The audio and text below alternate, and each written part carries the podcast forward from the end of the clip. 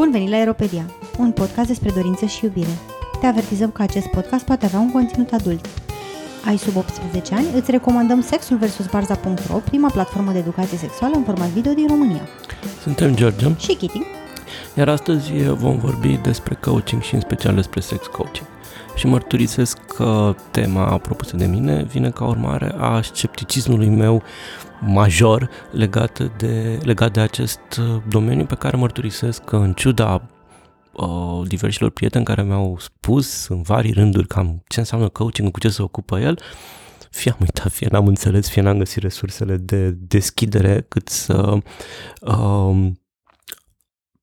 cât să fiu permeabil la mesajul ăsta.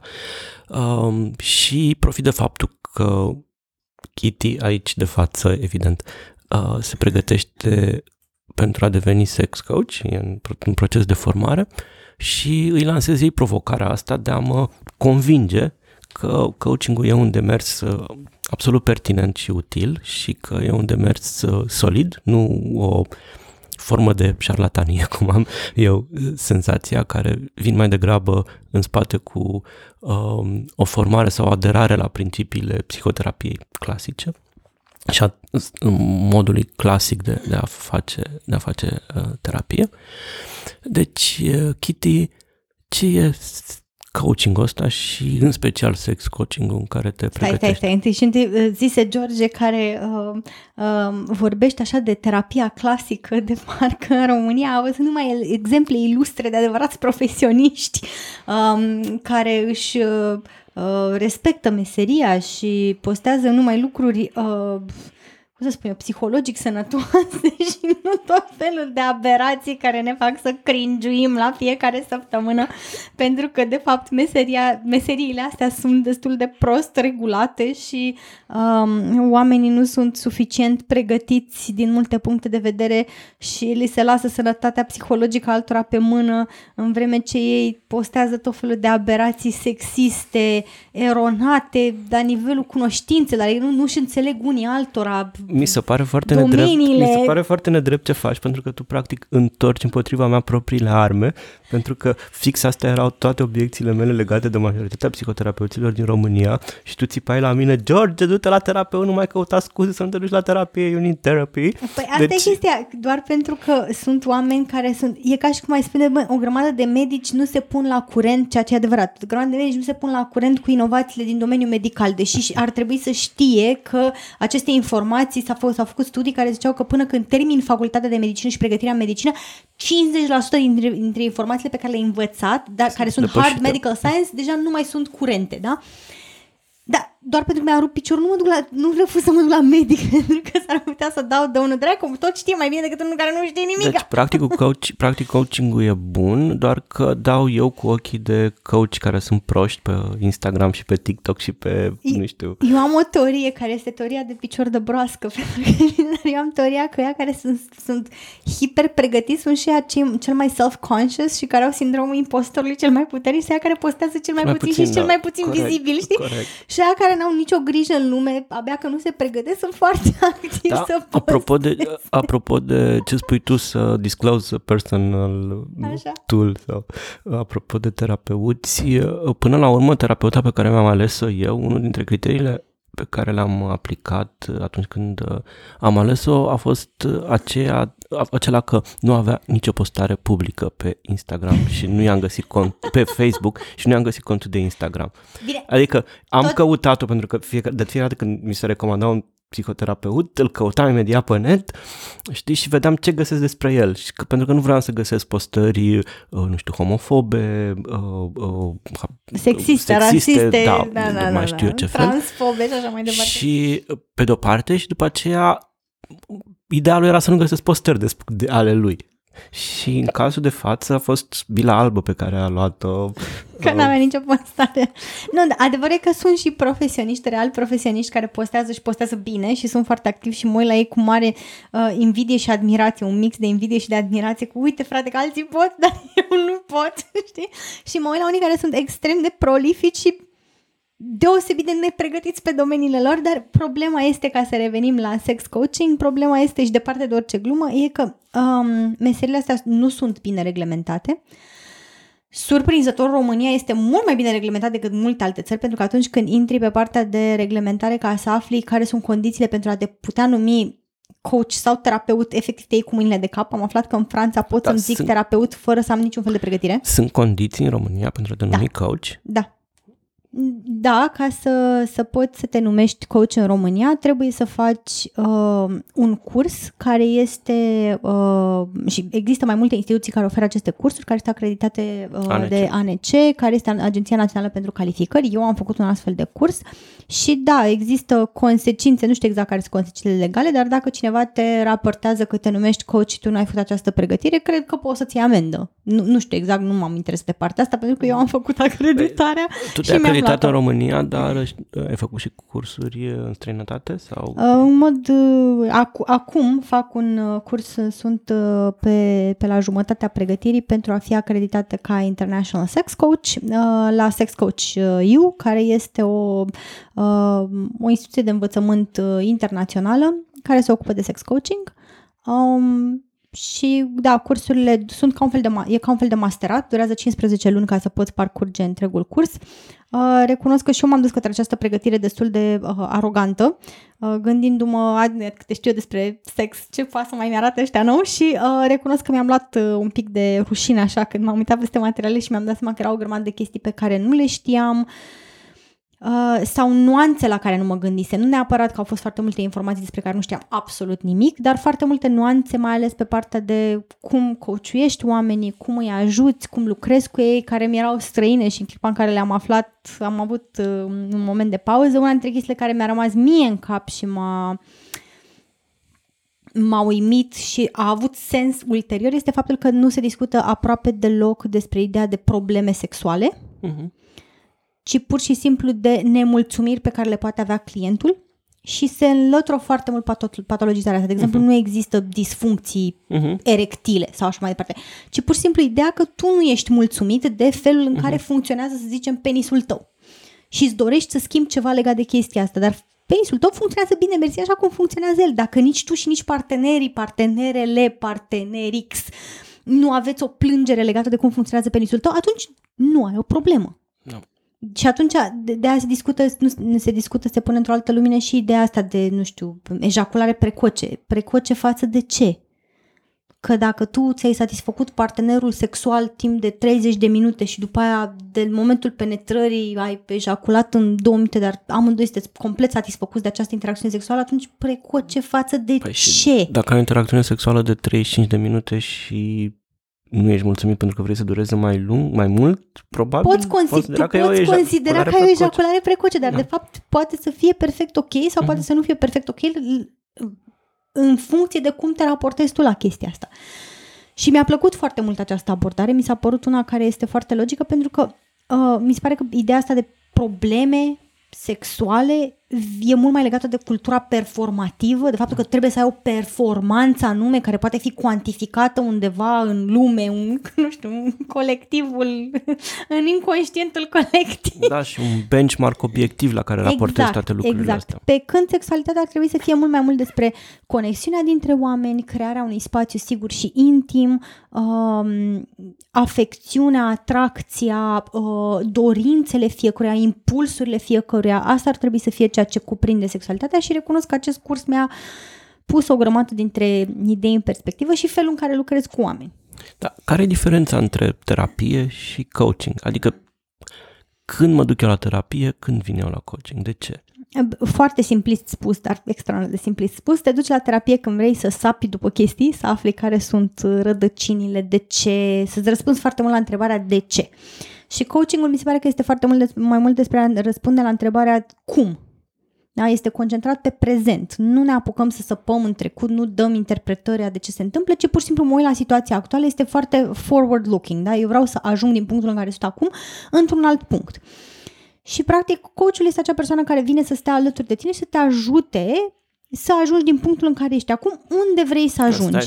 Stai așa. Să stea alături de tine, adică un sex coach stă alături de tine când în multe moduri poate să stea alături de tine un sex coach, dar vine că ai pus și această întrebare. Există mai multe tipuri de sex coaching. Există un sex coaching care este mai mult talk therapy, adică tu vorbești cu coachul și coachul, de exemplu, poate să-ți dea o grămadă de exerciții pe care tu să le faci și să vezi cum te simți cu ele, da? Și de acolo pornești. Practic faci o evaluare inițială a locului în care te afli tu în momentul de față, care sunt nemulțumirile pe care tu le raportezi și unde te-ai vedea tu pe tine în viitor, unde ți-ai dori să ajungi din punct de vedere al confortului, intimității sau chiar performanței, dacă asta e o chestie care contează pentru tine, da? Pentru că poate să conteze pentru unii oameni, performanța poate să fie foarte importantă. Și pe baza acestei evaluări, coachul face un program de exerciții, de discuții, de aplicații pe care tu te duci acasă și le faci, da? Și încearcă să te aducă în punctul în care tu să simți, băi, am trecut peste aceste dificultăți pe care le aveam la momentul T0 când m-am prezentat la orele de coaching. Și lucrul ăsta se poate întâmpla mai multe moduri. Se poate face prin talk coaching, da? Discutăm, vedem, îți dau exerciții, tu faci exercițiile pe cont propriu, poți să dai exerciții alături de parteneri sau pe cont propriu pe care le faci tu singur, sau poate să fie un sex coaching care să fie participativ, dar astea sunt două pregătiri diferite. Deci sunt sex coach, mai ales în alte țări, la noi nu prea se practică, care sunt fizic alături de tine. Pot participa inclusiv la ședințe intime între tine și parteneri în care să ghideze, să dea instrucțiuni, să vadă cum este dinamica și de ce ea nu funcționează, dar și acolo sunt niște reguli foarte stricte, adică nu vă imaginați că la un moment dat se ajunge la threesome cu coachul ăla, ar fi foarte, foarte neprofi și nu se face așa ceva, dar există și un tip de... adiacent de sex coaching, deci este un profesionist la care te trimite sex coachul, care este performează un tip de sex work, da? Și această persoană, practic, poți să faci sex cu această persoană și rolul acestei persoane nu este să facă sex cu tine. Rolul acestei persoane este să te ajute să treci peste blocaje emoționale, peste timiditate, să te ajute să câștigi tehnică, dacă asta îți lipsește, să te învețe niște skill-uri practice. Dar la noi nu știu să existe nimeni care să practice această... Se cheamă sexual surrogacy.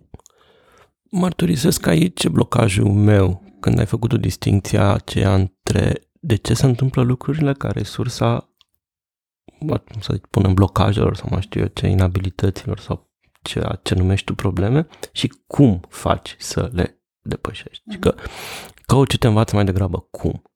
Și în minte mi-a venit un exemplu acum, să spunem că eu sunt un om care vreau să conduc o mașină, să șofez și pur și simplu am brațul amorțit, e brațul meu blocat. Și acum pot să mă duc la, nu știu, la cineva să-mi spună de ce am eu brațul blocat și încerce să rezolve chestia asta. Sau vine terapeutul și spune, hai să te învăț, terapeutul, coach, pardon, vine coachul și îmi spune, hai să te învăț să conduci cu o singură mână. Că brațul ăsta nu funcționează. Nu neapărat. Poate să fie, aș spune că folosind această analogie, poate să-ți arate că de fapt nu ai brațul blocat. Chiar dacă tu crezi că ai brațul blocat. Poți să alegi să delve deeper, să afli care sunt blocajele psihologice care te fac să simți că ai brațul amorțit sau poți să o iei treptat, să vezi, uite, dacă te scot din mașină, poți să-ți miști brațul? Dacă te pun să mergi pe bicicletă, poți să-ți folosești brațul? Și atunci distingem într-o problemă medicală, unde dacă evident este o problemă medicală, trimitem omul, acolo nu te poate ajuta nici terapeutul, da? Te trimite direct la medic să-ți rezolve problema medicală, da?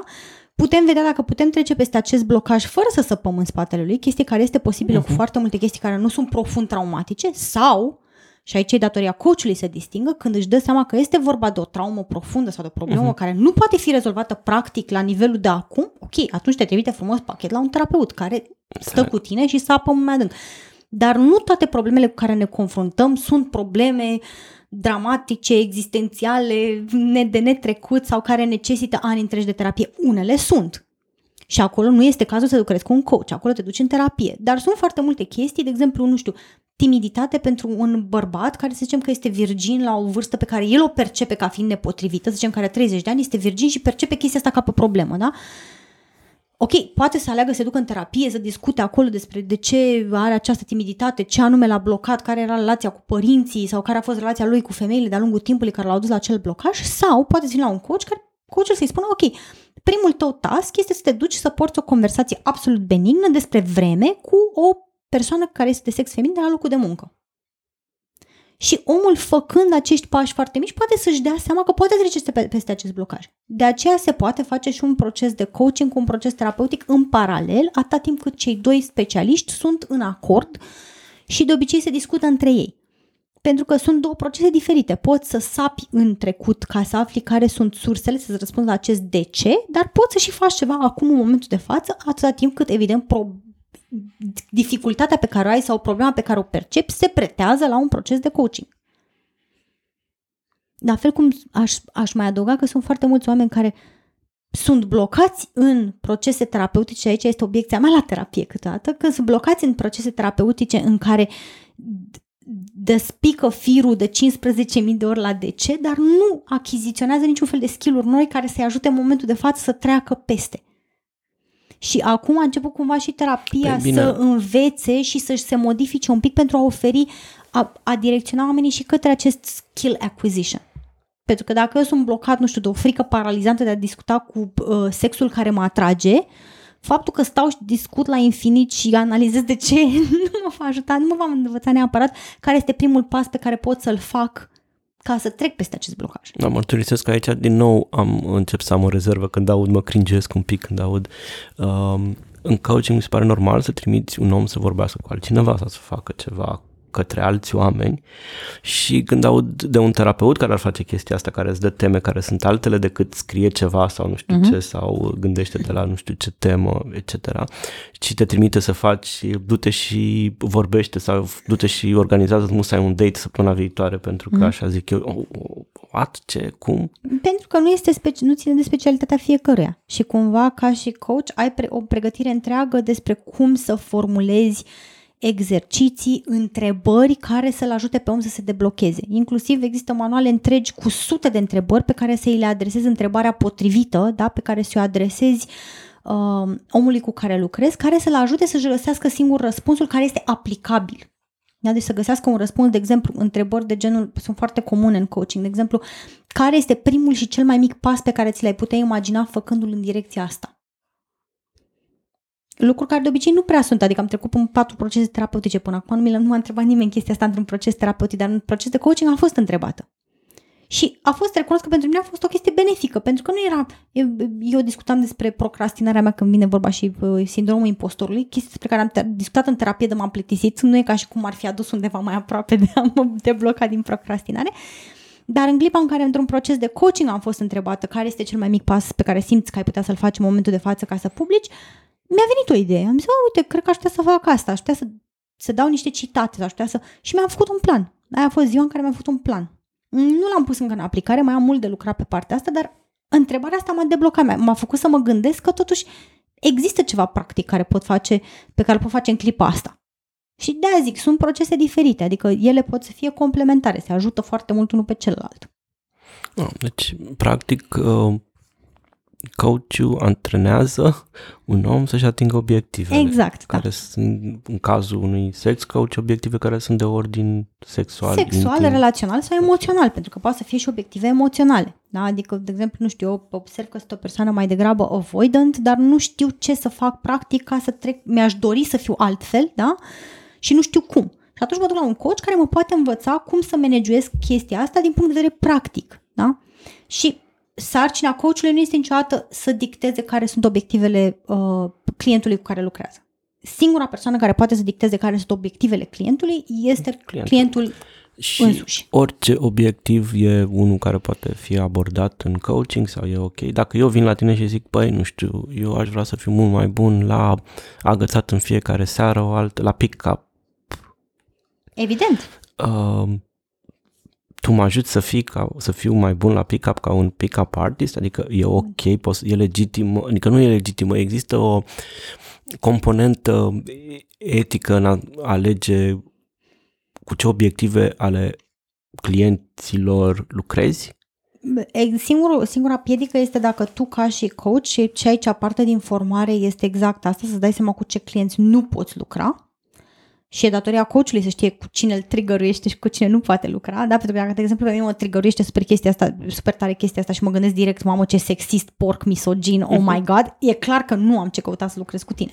Și atunci te trimit la altcineva care te poate ajuta.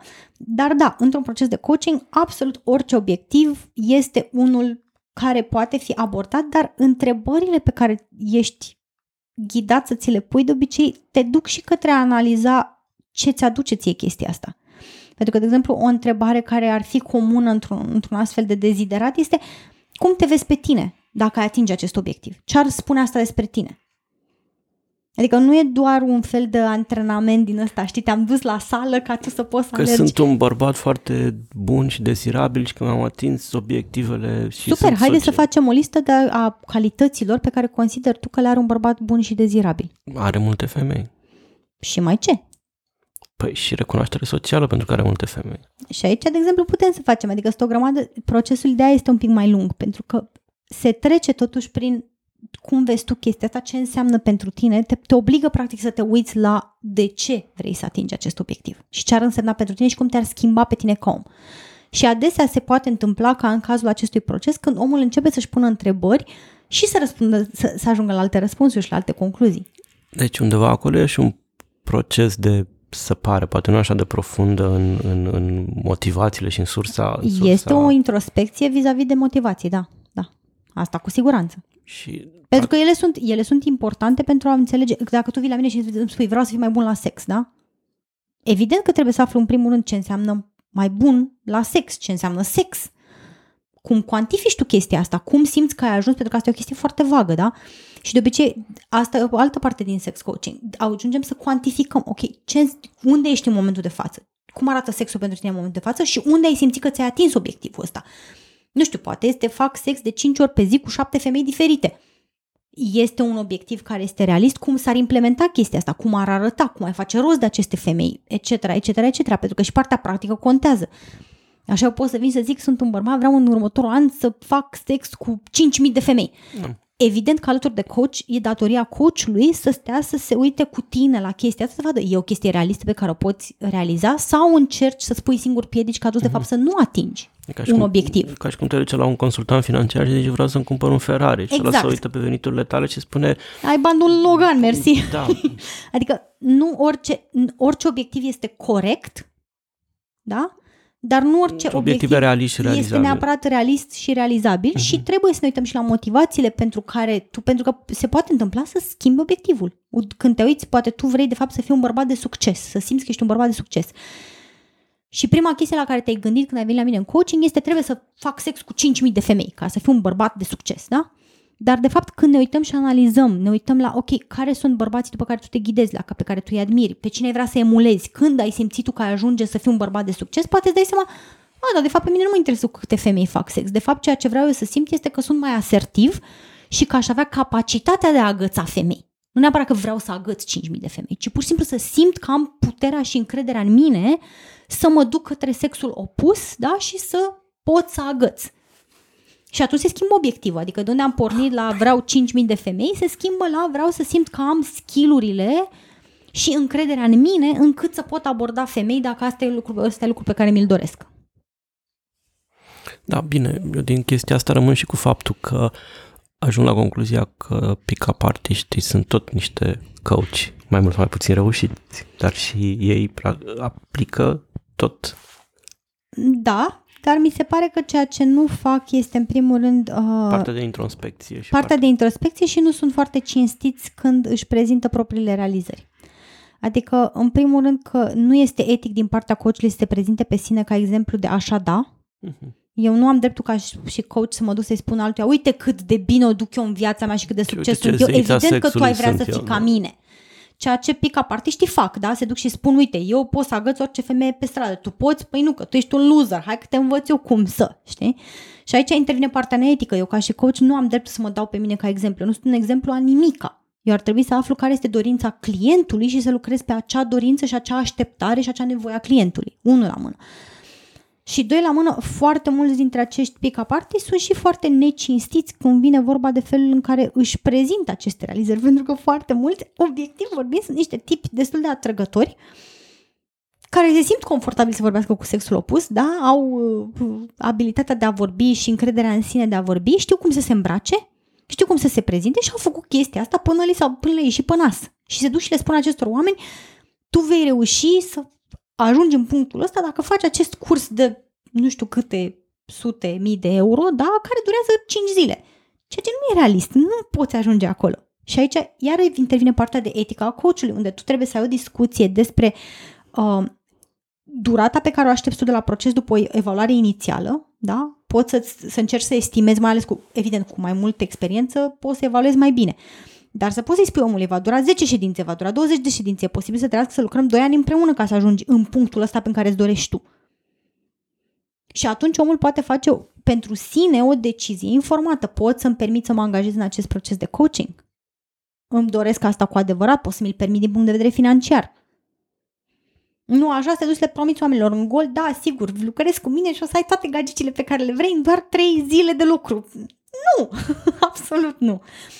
Dar ce aplică ei în esență, da, sunt niște principii de, să zicem, coaching de baltă. Am vorbit despre diferența dintre sex coach și terapeut. Dar care e diferența între un sex coach și un sexolog? Depinde iarăși de la țară la țară și la formare, dar în mod normal un sexolog este o persoană care are și pregătire medicală și pregătire psihologică. Dar iarăși aici depinde foarte mult, deci zona asta este atât de prost reglementată încât e foarte dificil de spus. De exemplu, pentru cursul meu pe care eu îl urmez, teoretic la finalul lui aș putea să mă numesc și sexolog. Dar eu nu sunt confortabilă cu chestia asta, mi se pare că pentru a te numi sexolog trebuie să ai o pregătire medicală, aș putea să o fac, sigur ar ajuta la marketing în clipa în care spui că ești sexolog, dar depinde enorm de mult de fiecare țară și care sunt regulile pe care le pune în vigoare legată de pregătire și ce înseamnă acea pregătire și denumirea pe care ți-o dai. Teoretic, da, un sexolog este o persoană care ar trebui să aibă și pregătirea medicală necesară, adică este cineva care a trecut prin facultatea de medicină. Nu știu exact care este reglementarea la noi, asta n-aș putea să o spun, recunosc că nu m-a interesat atât de mult pentru că eu pregătirea pe care vroiam să o fac în România am făcut-o și mi-am luat diploma necesară, dar în state, de exemplu, cu acest curs te poți numi și sexolog, îți poți pune acest titlu. Tu ți-ai început practica de sex coach? Practicai... clienți ai, sau ce sunt oamenii care interacționează într-o sesiune de coaching? Clienți, pacienți? Sunt clienți. În momentul de față nu, am lucrez doar cu persoane care practic mă ajută în formarea mea, pentru că trebuie să am și niște ore de formare practică, adică trebuie să lucrez cu clienți. Dar persoanele cu care lucrez sunt informate că eu nu am încă diploma finală și că aceasta este parte din pregătirea mea. Am parte la fel ca într-un proces de educare terapeutică, da, educația terapeutică care implică și să ai un supervizor cu care te poți consulta și eu am un supervizor cu care mă pot consulta atunci când... Din România sau în procesul de formare în... E cineva din străinătate, este coordonatorul meu pe Europa. Avem un coordonator pe Europa și mă pot consulta cu această persoană dacă mă lovesc de blocaje, dacă nu știu cum să rezolv o situație, dacă e o chestie dificilă și oricum nu am început pe partea de sex coaching, ci mai mult m-am limitat la coachingul pe relaționare, unde deja am formarea făcută și am calificarea necesară atunci când lucrez cu clienți să pot să le spun, da, sunt un coach pe relaționare. De fapt, asta intră mai în umbrela de life coaching, se consideră life coaching, partea de coaching pe relaționare. Dar și aici e destul de tricky pentru că foarte mulți oameni poate să facă chestia asta și dacă au diploma nu înseamnă neapărat că sunt foarte bine pregătiți. Eu, de exemplu, mă simt foarte confortabil în procesele în care mă aflu în momentul de față pentru că am multă pregătire, am ajutorul de care am nevoie dacă mă blochez să mă pot consulta și... timp să citesc continuu, mă interesează formarea mea, mă ocup activ de formarea mea. Sunt mulți oameni care și-au luat o diplomă și consideră că asta e toată formarea de care au nevoie și... Na, cât s-a lipit, s-a lipit și cât mai rămâne după câțiva ani de când ai terminat cursul. Evident că intervine și experiența, adică dacă ai făcut un curs și ești în practică continuă, poți să-ți informezi foarte mult meseria, știind ce faci, că înveți la fața locului, pe teren. Și tu în ce etapă a formării tale te afli? Adică, mă refer ca timp, când anume cineva poate veni la Kitty, Sex Coach Kitty, să vorbească despre ceea ce consideră el ca fiind probleme? Eu sper că în martie anul viitor să fie gata formarea mea și să-mi iau diploma finală. Cam jumătate din pregătire deja am terminat-o, inclusiv o formare care a fost foarte, foarte mișto. Era o formare care se face strict pentru sex coach, în care practic tot ce încearcă să facă este să se trigăruiască în continuu, timp de un weekend, ca tu să afli care sunt clienții cu care tu nu poți lucra. Și recunosc că și aici am intrat cu un pic de aroganță care mi-a fost dată peste nas, pentru că m-am gândit la început, nu există cu cine să nu pot eu să lucrez, adică eu, cea mai tolerantă persoană de pe planetă, care le știe pe toate și a văzut de toate, evident că pot lucra cu oricine. Stai puțin, eu sunt cea mai tolerantă persoană de pe planetă. Și în ziua 2 de formare a fost un invitat care a vorbit și mi-a fost absolut evident că eu nu am ce căuta să vorbesc cu acești oameni și să-i ajut cu nimic. Deci aveam atâtea prejudecăți, mă uitam la mine din afară, știi, cumva mă dedublase și mă uitam la mine și am like, Doamne, cât de judgmental ești! Și ăla a fost momentul în care am luat decizia că dacă un astfel de client va veni să lucreze cu mine, îl voi trimite către altcineva, nu mă simt în stare să... Pot să întreb sau ai mult prea personal ce tip de client era? Era un bărbat cis-hetero. Nu glumesc, chiar m-a trigărit foarte tare. Era un bărbat cis-hetero. Deci întrebarea mea despre cum aș putea eu agăța mai multe femei în club și așa mai departe, până la urmă întrebare legitimă, că îți poate genera o serie de rețineri. Și eu personal, ca și coach, aș veni și ți-aș spune, îmi pare rău, nu simt că eu am pregătirea necesară ca să te pot ghida prin acest proces de coaching, dar îți pot recomanda, uite, acești coach cu care poate ai găsi o compatibilitate mai mare care te poate ajuta în a-ți atinge scopurile tale. Și aici ar fi datoria mea etică să fac acest pas către tine, nu să încerc să te conving de cât de greșit ești tu în acest scop pe care tu ți l-ai ales.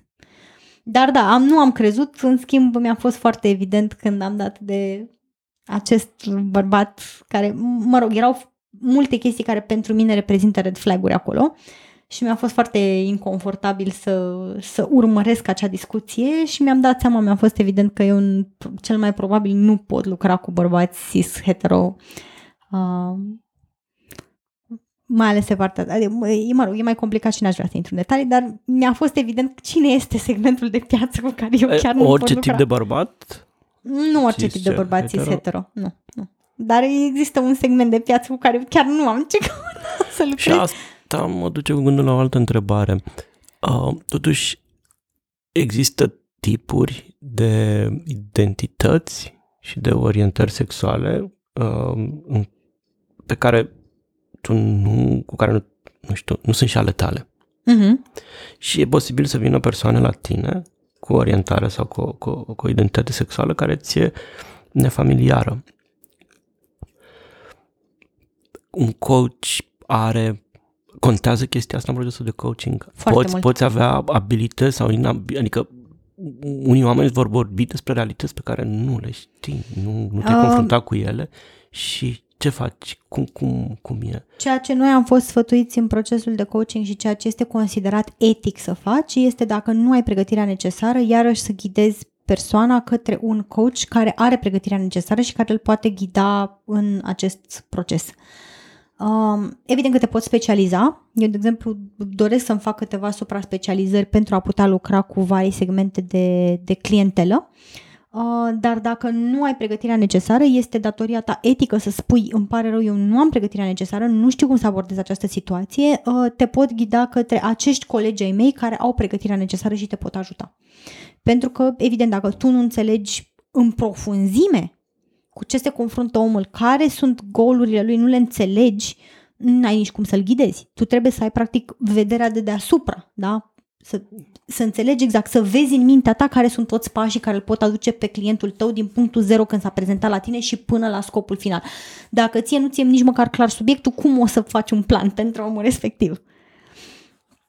Și atunci, dacă nu ești foarte clar că înțelegi, în urma evaluării inițiale este etic să spui: îmi pare rău, nu am pregătirea necesară, dar te pot îndruma către acești colegi ai mei care îți pot fi de folos în problema asta.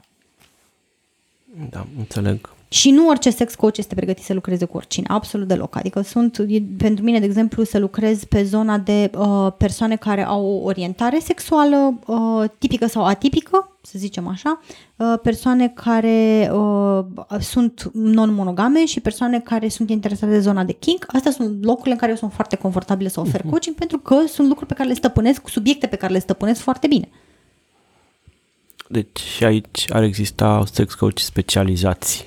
Cum ar veni pe... Sunt, pe... da. De exemplu, în pregătirea mea, unul dintre supervizori este specializat în munca cu persoane trans. Asta este specializarea persoanei respective și lucrează foarte mult pe chestia asta. Avem pe cineva care este specializat, de exemplu, pe lucrul cu persoane asexuale. Ceea ce sună destul de ciudat, de ce ai lucrat cu persoane asexuale când ești sex coach, dar vin foarte multe persoane care se identifică sau poate nu-și dau seama că urmează să se identifice ca asexuale către sex coach, crezând că e ceva în neregulă sau de schimbat sau etc., etc., cu orientarea lor sexuală. Păi, așteptăm să termini formarea. Mulțumesc! Și eu aștept cu nerăbdare să-mi termin formarea. Prin urmare, nu uitați să ne dați follow pe Facebook, Instagram, ca să aflați detalii, inclusiv despre când anume își termină Kitty formarea și puteți să apelați la experiența și knowledge-ul ei. Stați pe recepție pentru că vom avea vești bune pentru voi legate de spațiu pe care Kitty și alți oameni din comunitate îl vor deschide în curând. Da. Cu un eveniment dedicat non-monogamiei. Va fi a treia ediție de Open Polyday și prima ediție de Open Polyday la București. Da. Și va fi o întâlnire formală de data aceasta, nu formală, a membrilor comunității și non-monogame de aici, și cu workshop-uri și discuții și, e un program foarte interesant care e încă în lucru în momentul acesta. E activ acesta. În lucru. Și da, cred, nu știu dacă Kitty a plănuit alte lucruri kinky până atunci, dar cred că va fi efectiv evenimentul de inaugurare. Vom mai avea evenimente până atunci, sperăm. Sperăm că îl terminăm. Sperăm, dacă nu îl terminăm, va fi, oricum veți avea ocazia, dacă sunteți mai shy și nu vă calificați pentru evenimentele kinky, da, o să aveți ocazia să vizitați spațiul acesta. Da. O să găsiți detalii în link-ul pe care îl vom pune în nota podcastului, cu trimitere către pagina de Facebook Asociației Care, cu organizatorul alături de Kitty al evenimentului, și veți putea, și de mine, și veți putea să vă înscrieți în formularul de contact la eveniment. Înscrierea e necesară nu pentru că vrem noi să știm cine sunteți voi neapărat, ci în primul rând pentru că vrem să știm câte scaune pregătește Kitty. Câte va trebui să cumpăr de la Ikea. Deci vă așteptăm cu drag și stați pe recepție, pentru că urmează și alte episoade și alte evenimente interesante, adică în mod sigur interesant, din punctul meu de vedere, sper și pentru voi în toamna aceasta. Vă mulțumim tare mult și mulțumesc, George, pentru ideea acestui episod. Cu drag, eram foarte curios să fiu convins. Sunt pe 90% convins. Mulțumesc. Mi-ar plăcea să vin la Sex Coach la tine, dar am înțeles că tu nu accepti bărbați cis hetero. Prin urmare, te cred pe cuvânt, nu o să știu pe propria piele, deși ca bărbat cis hetero. Dar te pot recomanda cuiva dacă vrei, care e foarte bărbat cis hetero alb. Știu totul, sunt suficient de bun, n-am nevoie de educație sexuală și nici de training, cu atât mai puțin de coaching de la o femeie. Ghilimele, cine nu s-a prins, evident că avem, evident că bărbații au nevoie de foarte multă educație, evident că lumea arată cum arată din toate punctele de vedere, de la, nu știu, la război, la relații distruse, pentru că, în general, bărbații nu își pot ține în frâu instinctele, nu au educație emoțională, nu știu ce să facă cu emoțiile lor, au nevoie de terapie, au nevoie de coaching și da, adică era o glumă, chiar e nevoie și îmi pare rău, cred că e o pierdere pentru foarte mulți bărbați că ți-e dificil să lucrezi cu ei, pe de altă parte ți înțeleg de unde vine această reținere, pentru că și eu sunt bărbat și eu, nu știu, sunt în același timp și purtătorul mecanismelor toxice ale patriarhatului și mă lovesc eu la rândul meu de ele și le văd în acțiune, le văd acțiune în jurul meu și cumva îți înțeleg și îți înțeleg rezerva și nu, din nou, nu pot decât să o respect și să... Poate lucrurile se vor schimba, cine știe, cu mai multă pregătire există întotdeauna posibilitatea să se schimbe perspectiva, dar e important, e foarte important să știi cu cine poți lucra și cu cine nu, pentru că până la urmă toată lumea merită că atunci când intră într-un proces de coaching, într-un proces terapeutic de orice fel, într-un proces intim cu oricine, da, care deschide porțile de vulnerabilitate, să se simtă susținut și nu judecat și chiar să fie ajutat. Și atunci e foarte important să știi pe cine poți ajuta și unde există riscul chiar să faci mai mult rău decât bine. Și teoretic, din punctul meu de vedere, aici ar trebui să fie ceea ce ar trebui să fie sursa, sămânța, sâmburele etic al oricărui om care lucrează intim cu alți oameni. Da? Dorința de a ajuta cu adevărat. Și aici vine și dorința de a te pregăti, de a-ți face formare continuă, de a-ți updata cunoștințele, de etc., etc., etc. Îți mulțumesc și eu pentru că ai încercat să mă convingi